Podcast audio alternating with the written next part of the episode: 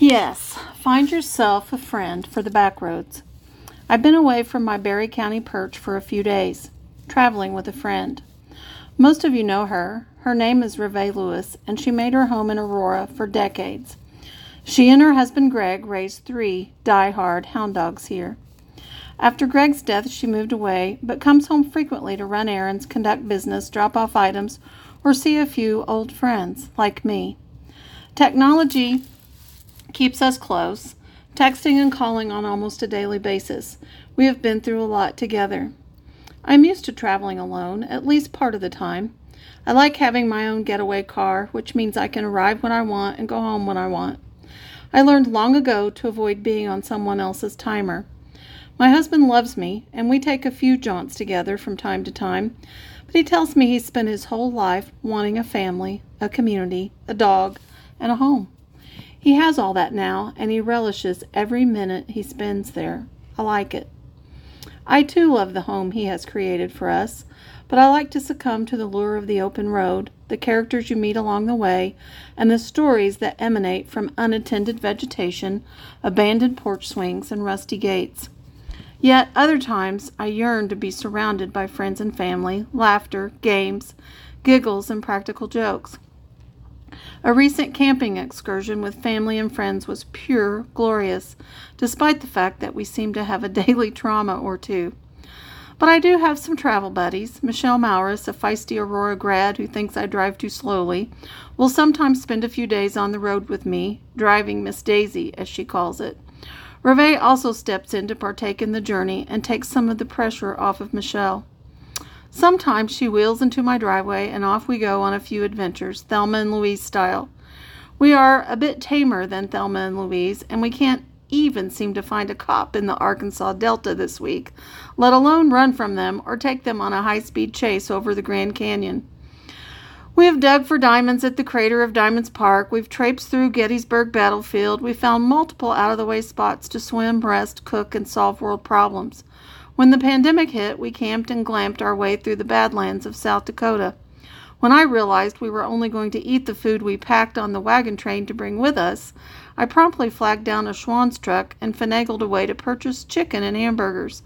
The guy could only sell to businesses, so I did some fast talking and convinced a guy at a convenience store to purchase what we wanted, and then I would purchase it from him. That night we cooked every bit of it on a campfire and wrapped and packed it away for the rest of our trip. Thank goodness. Otherwise, we were in for meals of trail mix and beef sticks, maybe a few boiled eggs. But we do have our fair share of laughs, surprises, and conversations with unsuspecting people along the way. What I like most about our excursions is the fact that we are so drastically different, but yet we relish so many of the same things. We celebrated her June birthday upon our arrival here on Friday night.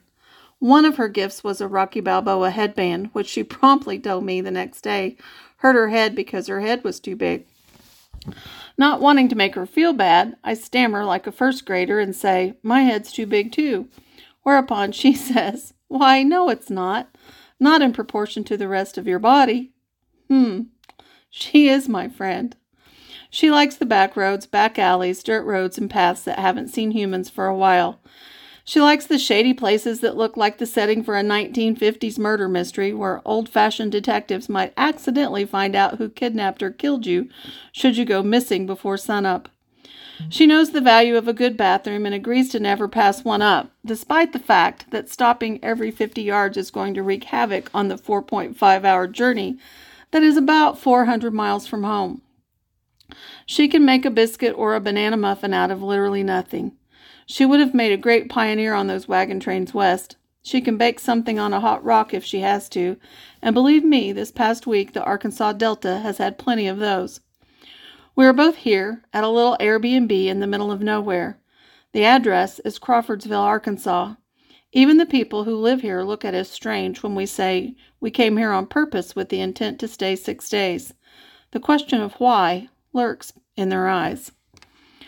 We have found the path of Hernando de Soto at Parkin State Park, watched a documentary of sorts about De Soto's Cross, visited the boyhood home of Johnny Cash in Dyess, Arkansas, and observed the path of the March 2023 tornadoes that leveled the high school in Wynne. My favorite sign while exploring the damage was a sign in a church that says, Jesus wins. W I N N E S. I love that.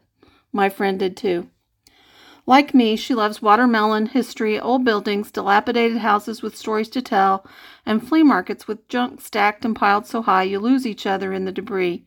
In fact, I've had to call out her name more than once to make sure she wasn't underneath the items we were searching through. Then you both come up for air, treasures in hand, and a grin in pure satisfaction about your finds. She can talk about sewing machines, DNA, the Bible, courthouse research, and weather. We talk about formula for deciding how far away the lightning is by counting the seconds between it and the subsequent thunder and dividing it by five. She looks for bugs, gentle breezes, small miracles, crop dusters, bear, chickens, deer, soybeans, rice, and coconut cream pie.